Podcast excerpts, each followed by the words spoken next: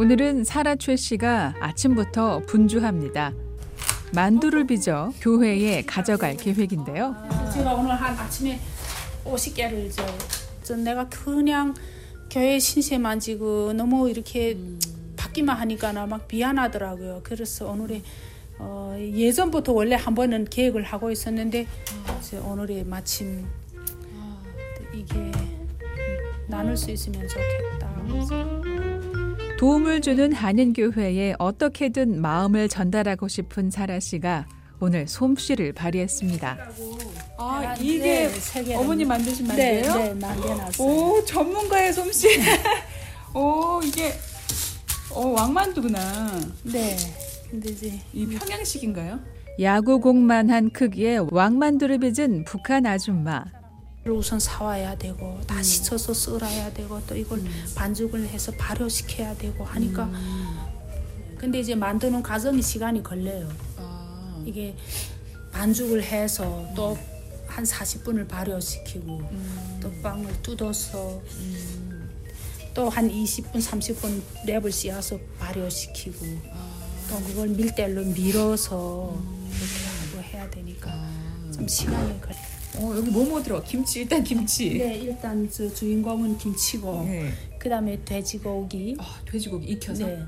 어, 근데 살짝 삶아서 살짝 그거. 삶아서. 그다음에 음.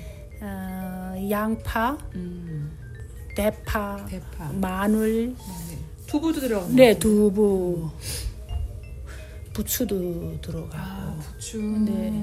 그래서 기호에 따라서 또 뭐 양배추도 또 이렇게 절여서 열 수도 있고.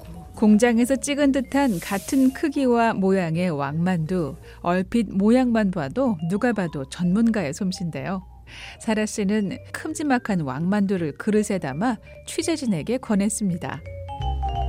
자, 제가 이 만두를 먹어보겠습니다. 아, 되게 뜨겁네. 북한식은 아닌데 북한 여성의 중국식 만두인 거죠. 짬뽕이라고 하면 되겠어요. 뭐 어, 모양은 중국식이고, 음. 그다음에- 북한 만두는 이렇게 안 생겼어요. 네 이렇게 안 생겼어요. 어떻게 북한 생겼어요? 만두는 이렇게 아 반달 모양으로. 네 반달 모. 이거는 왕만두네요. 네 그거는 왕만두. 동그란 게. 네. 음, 요거는 어떤 요건 나무 잎사귀 모양으로. 나무 잎사귀도 중국식인 거예요? 네, 중 하, 한국식인 것 같아요. 어. 이거는 중국식으로 제가 했고 이 모양은 어. 오 맛있네요. 맛있어요. 어, 오 생각했던 것보다 더 맛있는데요. 그래요. 나는 하던 중에서 오늘 게 제일 맛이 안 좋았어요. 어 그래요. 네. 전, 전번에 제가 한 번 했는데 음, 어, 맛이. 무슨 전혀 잡내도 안 나고. 네, 제가 그런 냄새를 싫어해요. 음. 아니 저는 이게 굉장히 커가지고 네, 이 만두 피가 두꺼우면 네. 별 맛이 없어. 맛이 없죠, 음. 그렇죠. 근데, 근데 굉장히 간도 딱 맞고. 와. 사람들이 이렇게 피가 맛있다. 중국에서 어깨 너머로 배운 만두를 미국에서 종종 만들고 있는데요. 정혁이는 대파가 들어가 먹지 않는다고 말하지만 만두를 만들 때마다 주변의 칭찬을 많이 듣고 있습니다. 제 입에는 김치 맛과 고기 맛이 잘좀 좋아. 잘. 이게 사람마다 잘뭐 고기. 좋아하면은 아무래도 예, 괜찮은데. 아주 맛있게 잘 먹었습니다. 북한식, 중국식, 음, 짬뽕이에요. 한국 뭐식. 왕만두. 네. 감사합니다. 아, 자, 그러면 9년 가까이 중국에서 살면서 식당에서 일을 해봤던 경험을 살려 미국에서 도움을 주는 한인들에게 선물용으로 왕만두를 빚는 탈북 난민 사라 최 씨. 주변에선 이 기술을 살려 장사를 해보지 않겠냐는 권유를 하지만 사라 씨가 본격적으로 팔을 걷어붙일 수 없는 이유가 있습니다. 미국에 정착한 지 올해로 4년째인 사라 씨는 여느 탈북 난민들보다 구직 활동에 큰 어려움을 겪었습니다. 어, 스시집에 일하고 너무 그 안이 추워서 음. 스시집이니까 이제 그 생선 생선을 많이 그래야 되니까 제가 그 게맛살 뭐 이런 거 땅땅 온 것들을 그 음. 비닐 랩을 그 벗겨야 되겠는데 이제 손이 치지 못하겠는 거예요. 너무 시려가지고 아. 그래서 이제 한 두 시간쯤은 정말 힘든 걸 참고 벌려고 처음 찾아간 곳은 미국 식당이었지만 영어를 못해 면접조차 끝내지 못했습니다. 그러나 한인이 운영하는 일본식 초밥집 스시 식당에서 일할 기회를 얻었습니다. 저희 집에서 15분 걸어가면 거리가 딱 좋았고 음. 그다음에 풀타임이고 풀타임이고. 네 그리고 또 그 주인이 가게 사장이 너무 좋았어요. 아. 그래서 저희 아들이 있다는 걸 아시고 행편에 맞춰서 이렇게. 그리고 또 제가 그 일이 한국 너- 분이셨어요? 한국 분이었어요. 그리고 또 그 일이 너무 재밌었어요. 음. 그래서 처음으로 제가 김밥 그 수시를 마는데 보통 사람들이 처음에는 잘 이- 그게 단단하게 보통 처음 일을 시작하면 훈련이 필요한데 사라 씨는 달랐습니다. 처음부터 손님들을 위한 접시에 올려놔도 될 만큼 충분한 실력을 보여줬고 한인 사장도 매우 흡족해 했었습니다. I wear this crown. 그러나 사라 씨는 3일 만에 일을 그만두고 말았습니다. 그리고 찾아간 곳은 직업훈련소, 솔트레이크 시티에 있는 난민들을 위해 마련된 기관이었습니다. 사라 씨는 이곳에서 중고 의류를 분류하는 일을 맡았는데요. 그러나 이곳에서도 2주일을 넘기지 못했습니다.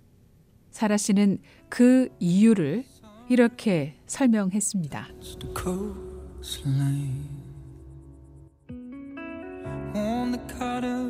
서서 그런데도 그 에어컨 바람 때문에 제가 할 수 없었죠. 그래서 거기서 20분 일하고는 추워서 밖에 나가서 햇빛에 조금 한 5분 쪼이다가 빛 쪼이다가 이제 들어올 때면 걱정돼요. 어떻게 또 비칠까 비칠까 하며 그러다가 그걸 참으려고 하니까 토하고 메수겁고 어지럼증이 나고 견디지를 못하겠는 거예요. 아, 한 번 그렇게 아프면 네, 그 바람이 이제 바람이 이제 들어오지 않아요. 그 바람이 들어오면은 한 20분, 30분, 40분까지는 진짜 참을 수 있어요. 점점 바쁘지만 이제 최고 40분까지 제가 시간을 축적해 봤는데 40분 이상 못 넘기겠는 거예요. 그래서 40분이 되어면은 벌써 그, 그 힘든 걸 참, 참아야 되니까 막 메수겁고 토할 것 같고 어, 그 다음에는 땀이 나와요. 너무 힘드니까.